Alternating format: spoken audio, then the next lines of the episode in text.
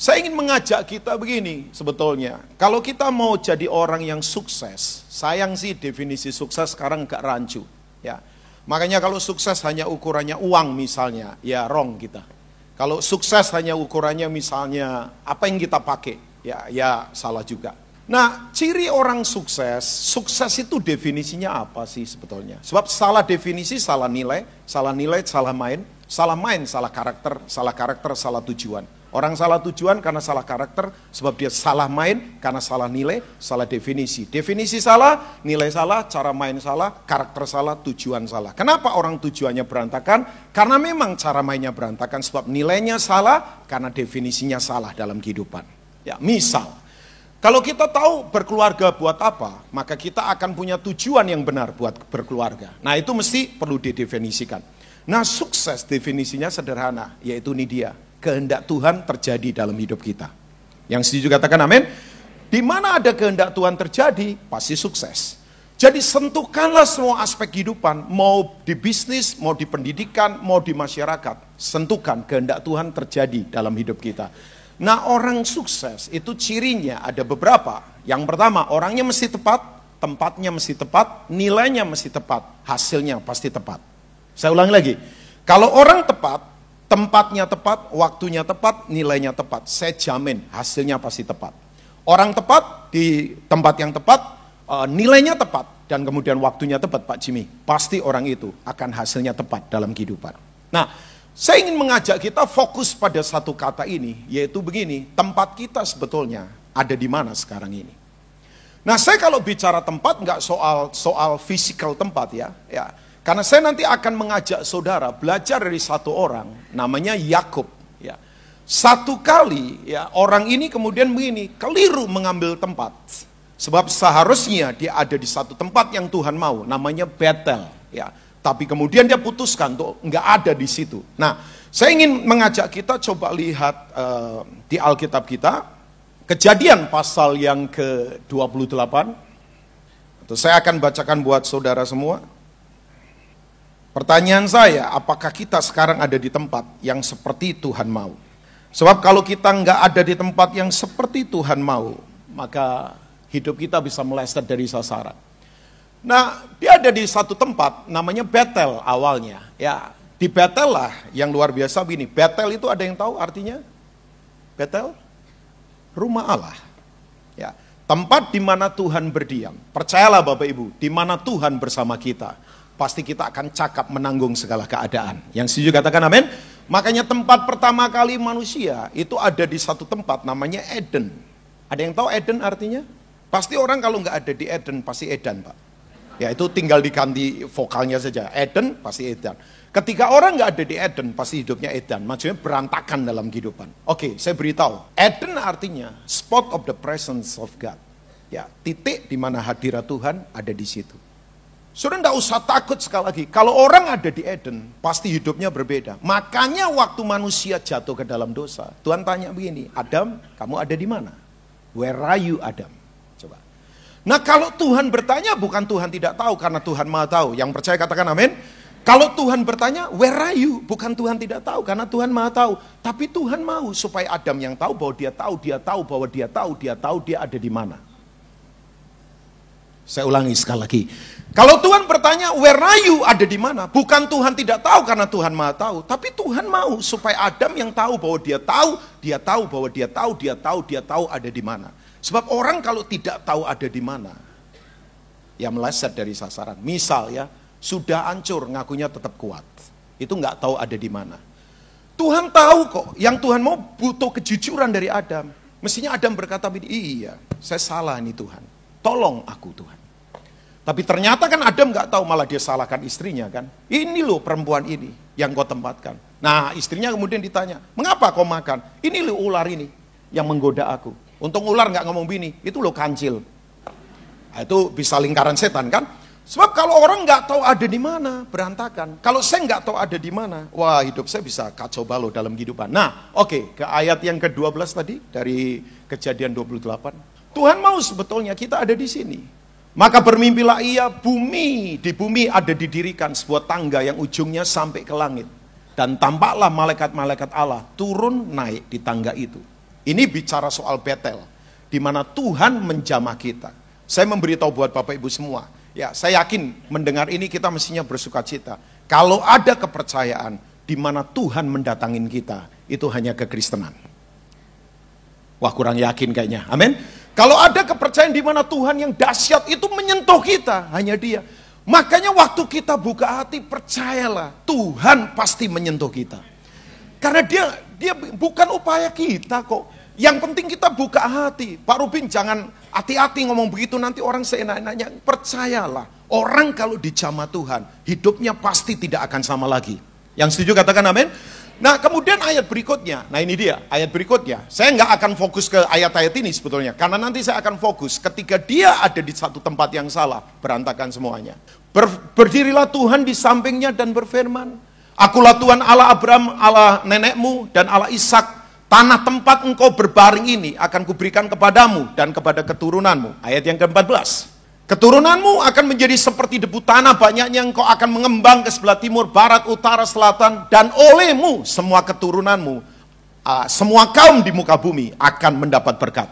Nah saya ingin mengajak kita, ternyata Bapak Ibu di pasal yang ke-33, coba kita lihat ke pasal 33. Saya akan mengajak kita ke ayat yang ke-18 dari pasal 33. Yakob ternyata dia putuskan untuk tidak ada di Betel, tapi dia ada di satu tempat, namanya Sikem. Nah ini dia. Ya. Nah di tempat inilah kemudian dia sengaja membeli tempat ini. Kalau nggak salah di ayat yang ke berikutnya, nanti saya akan bacakan buat Bapak Ibu ya. Dalam perjalanannya, Ya, kata perjalanan itu artinya kehidupan. Sebab hidup ini adalah sebuah perjalanan. Ya kan? Makanya kalau orang berkata begini misalnya, ya ada lagu yang berkata memang perjalanan ini penuh tantangan. Itu artinya begini, hidup ini memang proses. Saya beritahu buat Bapak Ibu, kekristenan itu sebuah perjalanan. Dan memang prosesnya nggak gampang. Ya, cuman saya ingatkan buat Bapak Ibu semua, orang kalau berjalan jauh capek itu normal. Tapi kalau orang berjalan belum jauh sudah capek, nah itu nggak normal. Berarti itu dying inside. Itu sekarat di dalam. Saya ulang lagi. Dalam perjalanan kalau jauh capek, itu normal banget. Saya kalau ditanya orang Pak Rubin pelayanan berapa lama? Atas anugerah Tuhan, mungkin lebih dari 30 tahun saya melayani. Capek enggak? Oh capek dalam perjalanan. Apalagi lihat kalau orang yang saya layani nggak berubah-ubah. Oh itu lebih capek lagi. Ya, Nah, perjalanan jauh capek itu normal-normal banget. Tapi kalau jalan belum jauh sudah capek, nah itu nggak normal. Ada orang berkeluarga panjang, prosesnya berat, capek nggak apa-apa. Tapi berkeluarga baru setengah tahun minta cerai. Nah itu sekarat di dalam itu. Nah hidup ini memang proses perjalanan, tapi begini, tentukan tempat yang tepat dalam kehidupan. Sebab ternyata Yakob kemudian putuskan untuk tinggal di sini. Dalam perjalanannya dari Padan Aram, sampailah Yakob dengan selamat ke mana? Sikam. Tanah Kanaan, ia berkemah di sebelah timur kota itu. Ternyata dia nggak hanya berkemah, sebab ayat 19 berkata begini. Dibelinya tanah itu dari anak-anak Hemor, Bapak Sikem sebidang tanah. Tempat ia memasang kemahnya dengan harga 100 kesita. Dan ternyata kelihatannya rohani ayat berikutnya. Tapi ternyata ini salah tempat Bapak Ibu semua. Coba kita lihat ayat 20. Ia mendirikan mesbah di Sikem. Dan dinamanya Allah itu ialah Allah Israel. Atau Allah Tuhan. Ya. Nah saya beritahu buat Bapak Ibu semua. Di Betel dia dirikan mesbah karena memang mengalami Tuhan. Kalau di sini dia dirikan mesbah karena keinginannya. Saya beritahu buat Bapak Ibu semua, saya berkecimpung di pelayanan. Tolong saya beritahu, tidak tidak atas nama semua pelayanan itu pelayanan. Kalau memang Tuhan tidak mau. Saya ulangi, tidak semua atas nama pelayanan itu pelayanan. Bahkan saya sadar banyak orang yang hancur di wadah namanya pelayanan. Oh, saya takut loh pelayanan ini sudah menjadi profesi saya. Oh saya takut banget. Ya. Makanya saya selalu merenung dalam kehidupan. Sebetulnya begini, yang saya lakukan ini memang Tuhan mau atau saya yang mau sebetulnya. Saya merenung ini supaya saya punya motivasi jadi nggak nggak salah dalam kehidupan. Oh ya, Pak Rubin sibuk ke mana-mana ya. Saya sekarang lebih banyak fokus saja kok. Betul, saya lebih banyak fokus saja.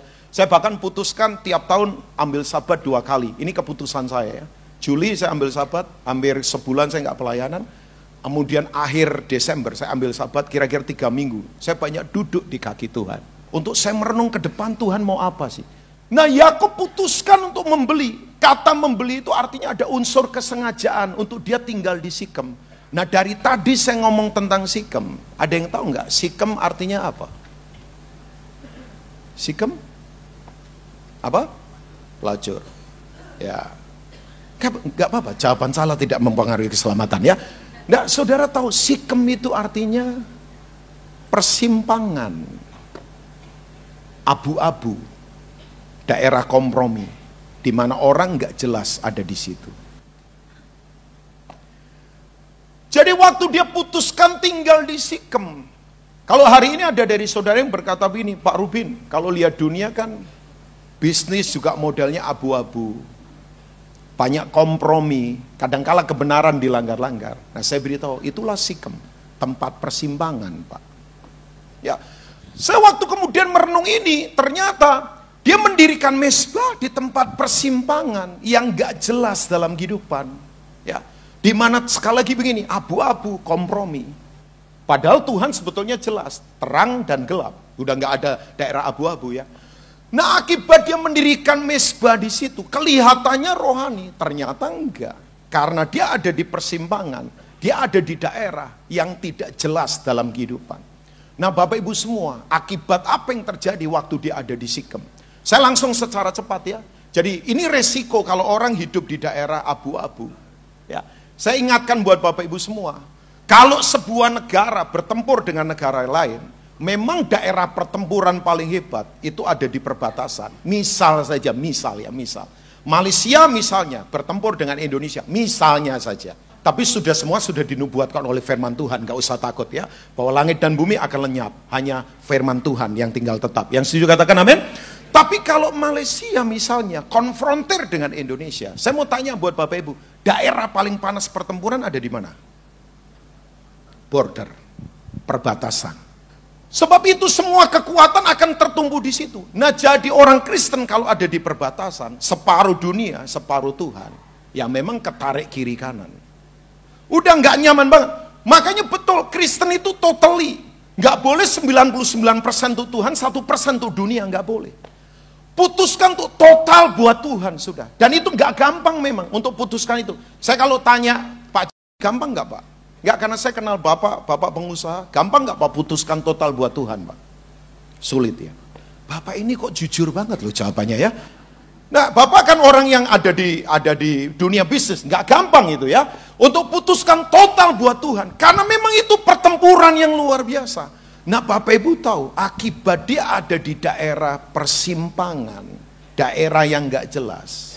Yang pertama yang terjadi adalah coba ke pasal 34 ayat 1 sampai 2. Yang punya catatan boleh dicatat beberapa ayat ini, nanti renungkan lagi di rumah ya. Ini dia. Anaknya perempuan namanya Dina. Pergaulannya kemudian begini, terhisap di lingkungan Sikem. Ini, ya, Dina mengunjungi perempuan-perempuan di negeri itu. Kata mengunjungi artinya begini, bergaul dengan mereka. Saya bukan ngomong soal fisik ya, saya bergaul dengan siapa saja. Saya nggak mau eksklusif, cuman batasannya satu. Saya nggak mau berdosa seperti orang yang memberontak sama Tuhan. Itu batasannya. Ya. Tapi akibat dia tinggal di Sikem, kemudian begini, pergaulannya, kemudian begini, terhisap di situ. Akibatnya adalah terjadi pemerkosaan pada Dina. Coba lihat ayat yang kedua. Saudara, akibat dia ada di situ, yang terjadi adalah ini dia. Dina kemudian diperkosa oleh anak Hemor, Raja Sikem. Ya, namanya Sikem. Orang ini kemudian begini, melarikan dia dan memperkosanya. Pak Rubin maksudnya apa ini? Nah, saya beritahu buat pada Bapak Ibu semua, ketika orang nggak ada di tempat yang pas, yang jelas, yang clear dalam kebenaran, maka yang terjadi begini, akan banyak terjadi pemerkosaan dalam hidup kita. Saya kalau ngomong pemerkosaan bukan fisikal ya, tapi ini dia, berapa banyak kita punya kekuatan diperkosa, Berapa banyak kita punya potensi diperkosa. Berapa banyak kemudian kita punya apalagi dalam kehidupan kita dicuri dalam kehidupan. Karena begini, memang di tempat itulah terjadi pemerkosaan yang luar biasa kepada Dina.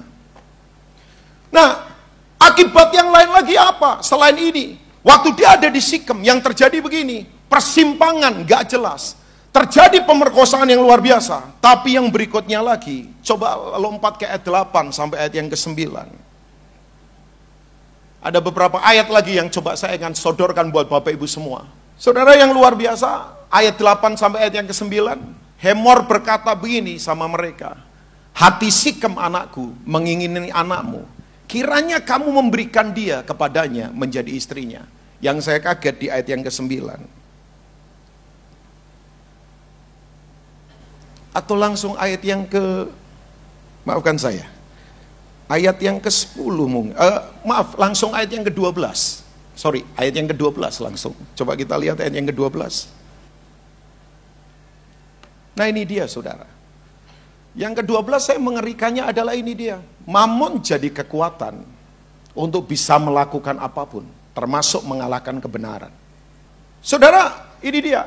Walaupun kamu bebankan kepadaku uang jujuran, uang mahar seberapa, apa saudara? Banyak pun. Aku akan memberikan apa yang kamu minta.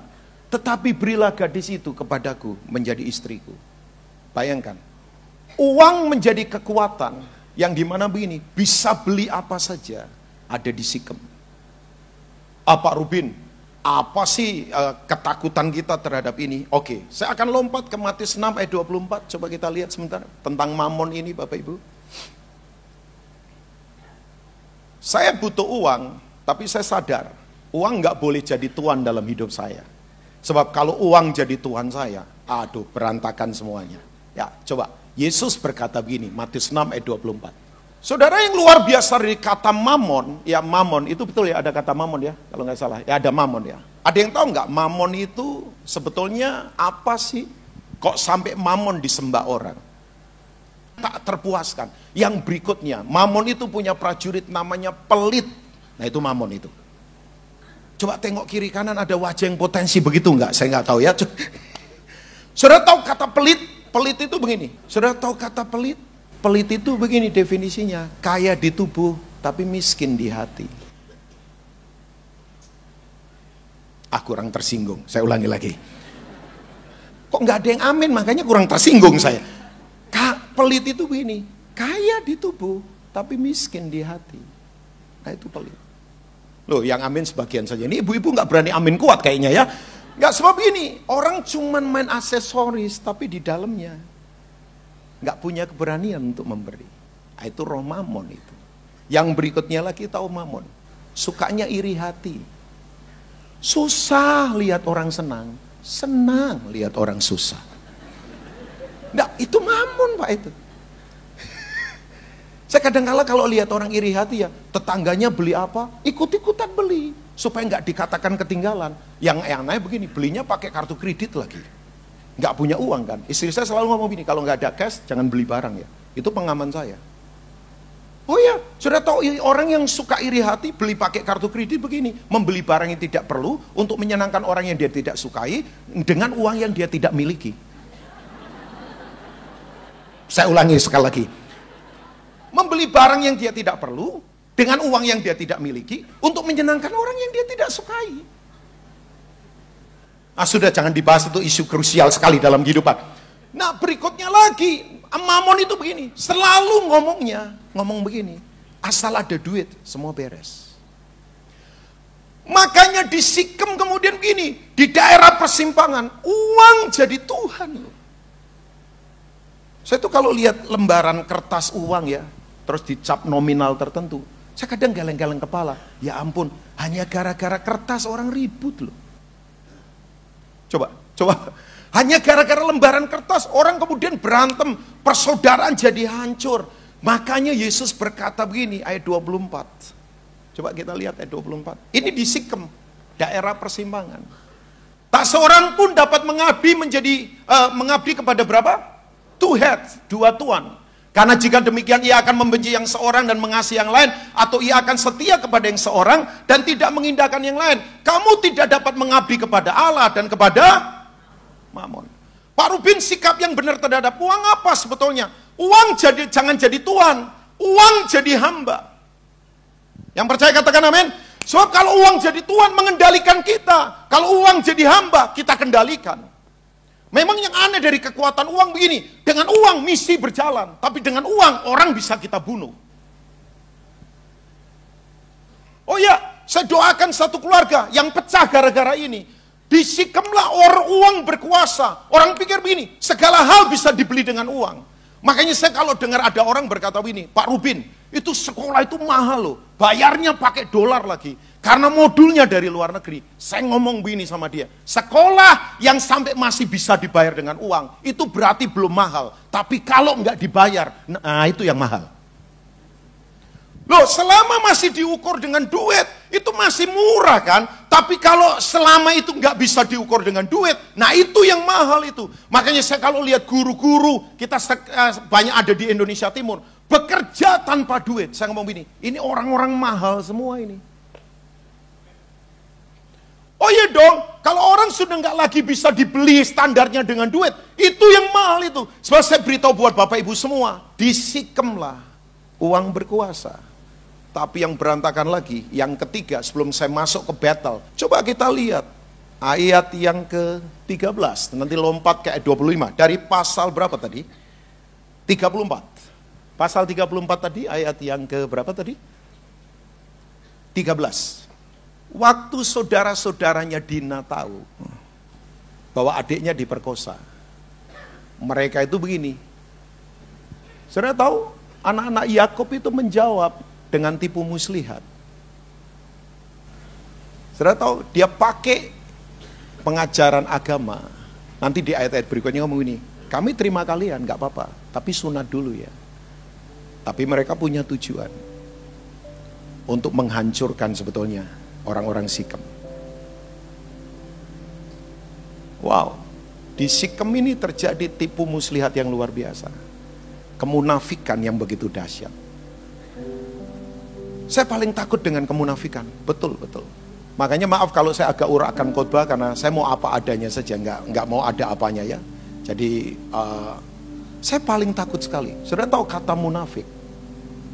Munafik, hipokrit, hipokrit kemunafikan. Itu definisinya nggak enak banget.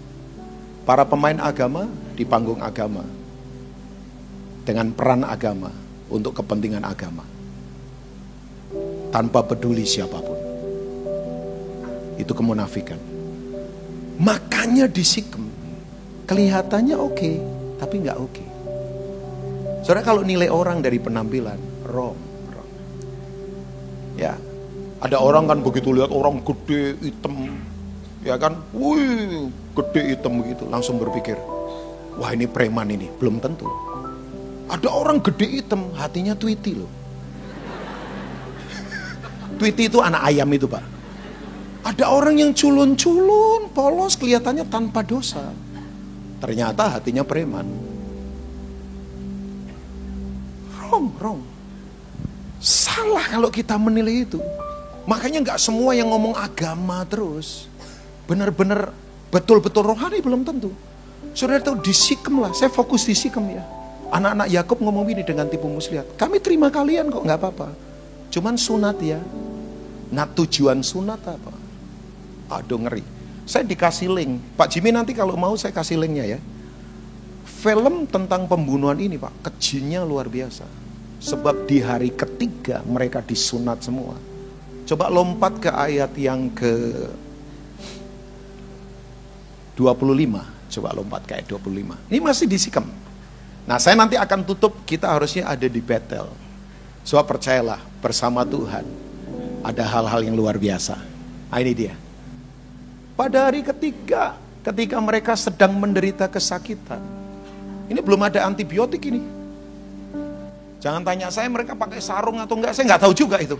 Mereka pakai apa? Kesakitan. Orang gede di sunat itu sakit loh. Kalau masih kecil nggak apa-apa. Datanglah dua orang anak Yakub, yaitu siapa? Simeon dan Lewi. Tahu Simeon dan Lewi anaknya siapa? Lea. Lea artinya kambing betina karena rasa amannya nggak kuat. Makanya Lea perlu pulih sebelum melahirkan Yehuda. Yehuda artinya ayah para raja. Ini waktu dia lahirkan Simeon dan Lewi, hatinya nggak pulih karena dia tidak dicintai oleh Yakub. Yakub lebih cinta pada Rahel. Betul, Pak. Yakub lebih cinta Rahel. Makanya dia bangga dengan apa yang dia lahirkan mainannya di luar. Saudara tahu, orang kalau hatinya nggak pulih, biasanya kebanggaannya adalah apa yang dihasilkan di luar. Ada orang yang suka pamer barang misalnya, pamer kedudukan. Itu sebetulnya rasa amannya nggak kuat di dalam. Lea itu memang kasihan, karena arti namanya Lea itu kambing betina. Nono serius, matanya cenderung mau buta, nggak cantik. Saking tidak cantiknya tahu nggak? Papanya sampai tipu Yakub untuk memberikan Lea. Yakub tuh cinta sama Rahel, kerja tujuh tahun supaya dapat Rahel. Eh pas malam pengantin dikasihnya Lea, begitu buka kerudungnya, saya yakin Yakub kaget. Kalau dia orang karismatik, pasti bahasa roh mendadak itu dia. Kira pas sedekah, kaget kan? Karena nggak cantik cenderung mau buta. Makanya Lea luka, anak-anaknya beberapa luka, termasuk Simeon dan Lewi, termasuk Rubin, nggak pakai ong. Kalau ong berarti saya itu ya. Nah, jadi kemudian gini, tapi waktu kemudian dia pulih bersyukur, dia lahirkan Yehuda. Nah, para pemimpin pujian, orang present worship berkata, Yehuda pujian betul, tapi ada arti nama lain dari Yehuda, yaitu ayah para raja. Father of the kings, itu adalah Yehuda. Semua raja Israel, itu lahirnya dari suku Yehuda. Ujungnya Lea, tapi setelah pulih. Nah, ini anak-anak yang nggak pulih, tinggal di Sikem pula. Ngeri ini Bapak Ibu. Saya tidak akan membacakan. Semua laki-laki dibantai, pembunuhan ngeri terjadi. Ini manifestasi kerajaan gelap. Jadi saya beritahu, orang boleh ngaku Kristen. Tapi kalau suka bunuh orang lain, di bisnis suka bunuh, di kehidupan suka bunuh, dengan karakter, sikap, dan kemudian kata-kata yang menghancurkan. Berarti kita jangan-jangan salah tempat. Saya Pak ya kalau dengar orang berkata, ah Pak Rubin Kristen mah sama, bisnisnya juga sama, ya kan? Nyedot darah orang sampai habis. Dracula nyedot masih disisain darah. Ini enggak loh pak. Sampai kering orangnya ketiup angin langsung ambruk begitu saya tuh sampai ngelus dada kan makanya dada saya untuk nggak tipis loh pak ya tapi saya kemudian berkata ini disikemlah terjadi pembunuhan yang luar biasa nah Tuhan nggak mau kita ada di situ daerah apa persimpangan kompromi abu-abu. Saya tutup dengan beberapa ayat. After that, we pray together. Coba kita lihat ke pasal 35. Yakob bawa keluarganya ke tempat ini. Betel. Rumah Allah, hadirat Tuhan. Saya percaya begini, saya percaya. Orang kalau berjumpa dengan Tuhan, pasti berubah. Ayang amin masih sedikit. Orang kalau berjumpa dengan Tuhan pasti berubah. Yang setuju katakan amin? Oh iya dong. Pak Jimmy, saya kalau lihat orang Pak ya, baik, benar, taat. Saya tahu yang di belakangnya dia siapa. Tapi kalau lihat orang licik, jahat, kasar, saya tahu yang di belakangnya dia siapa. Sebab melihatlah pada hal yang tidak terlihat daripada melihat yang terlihat dalam hidup ini. Jadi saudara itu kalau ketemu orang jahat, kasar, licik, pengennya hancurkan orang lain. Nah saudara harus tahu yang di belakangnya dia siapa yang mengendalikan. Yang saya tahu kalau orang bersama Tuhan pasti akan berbeda. Oh iya dong. Siapa yang berjumpa dengan Tuhan pasti berubah. Makanya begini, berjumpa dengan pendeta nggak membuat saudara berubah loh. Malah pendetanya berubah seperti saudara, bisa saja. Tapi ya sebab saya ini kalau bergaul terus dengan beliau nanti lama-lama berubah saya. Tapi begini, siapa yang berjumpa dengan Tuhan pasti berubah. Nah coba lihat ayat yang pertama, pasal 35. Ayat yang pertama, ayat yang pertama. Berfirmanlah siapa? Allah berfirman kepada Yakub, bersiaplah, pergilah ke mana? Katalah, lah, lah itu kata perintah. Bersiaplah, karena memang persiapannya nggak gampang. Hati dipersiapkan, hidup dipersiapkan. Oh yes, Pergilah. Pergilah begini, artinya bahasa praktis, menjauh dari saya ada di sini. Tinggalkan ini. Banyak orang berkata begini, Pak Rubin, supaya kita menang terhadap daging bagaimana? Hiduplah dalam medan roh. Ini medan daging misalnya, ini medan roh. Jangan konsentrasi untuk mengalahkan ini, nggak mungkin. Ke sini saja. Kita akan jauh dari situ. Saya ulang lagi, bahwa ini medan daging, keduniawian. Untuk kalahkan ini saya sadar saya nggak gampang. Untuk saya tidak nonton film porno lewat gadget saya nggak gampang. Untuk saya tidak berlaku curang terhadap duit nggak gampang. Untuk saya tidak punya motivasi yang salah dalam pelayanan termasuk memanipulasi orang. Lewat cara apa saja? Nggak gampang. Ini kedagingan ini medan roh. Makanya supaya saya nggak nggak ada di sini jangan konsentrasi taklukkan ini. Ke sini saja putuskan. Pergilah menjauh dari seperti Tuhan berkata kepada Abraham Pergilah dari uh, kotamu, pergilah menjauh dari. Itu keputusan. Ayat berikutnya. Kok teriak-teriak saya? Masih ayat yang pertama. Sebab mau selesai makanya teriak-teriak. Tinggallah di situ. Buatlah di situ mesbah bagi Allah yang telah menampakkan diri kepadamu ketika engkau lari dari esok kakakmu. Mesbahnya Tuhan yang perintahkan, bukan Yakob yang ingin. Sebab di Sikem, dia manipulasi dalam tanda petik Tuhan untuk kepentingannya dia. Saya pakai kata ini maafkan ya. Yakob dalam tanda petik manipulasi Tuhan untuk kepentingannya dia. Sudah tahu ada orang sudah caranya salah, tetap minta Tuhan memberkati.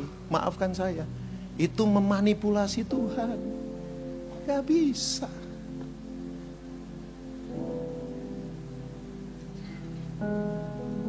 Coba langsung lompat ayat yang ke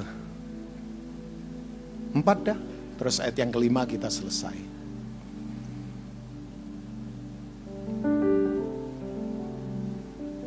Semua berhala dari Sikem itu harus dibuang. Saudara tahu berhala? Berhala itu begini, sistem nilai yang kita ciptakan di pikiran, di mana sesuatu melebihi Tuhan itu berhala. Oh Pak Rubin ngomong begitu mah gampang, Bapak pendeta kan nggak nyembah berhala. Oh, pelayanan ini bisa jadi berhala saya. Kalau hidup saya hanya mengejar pelayanan, bukan mengejar apa yang Tuhan mau. Oh bisa saja, bisa saja Pak. Bisa betul. Berhala adalah sistem nilai yang kita ciptakan di hidup kita. Di mana sesuatu sudah melebihi Tuhan. Itu berhala. Apa saja bisa jadi berhala. Makanya Yakub perintahkan supaya semua berhala aksesoris sikem ditanam, dihancurkan. Ayat yang kelima, saya berdoa kalau ini ada pada kita, maka ini akan terjadi dalam hidup kita. Coba kita lihat ayat yang kelima. Mari baca sama-sama jemaat yang diberkati Tuhan. Ini ayat yang luar biasa. Dua, tiga, sesudah itu berangkatlah mereka. Mari lebih kencang membacanya. Dan kedahsyatan yang dari Allah meliputi kota-kota sekeliling mereka sehingga anak-anak Yakub tidak akan tidak dikejar. Yang setuju katakan amin.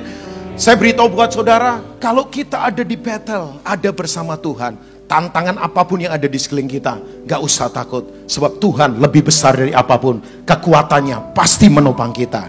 Pertanyaan saya hari ini, where are you? God bless you all, Tuhan memberkati semua.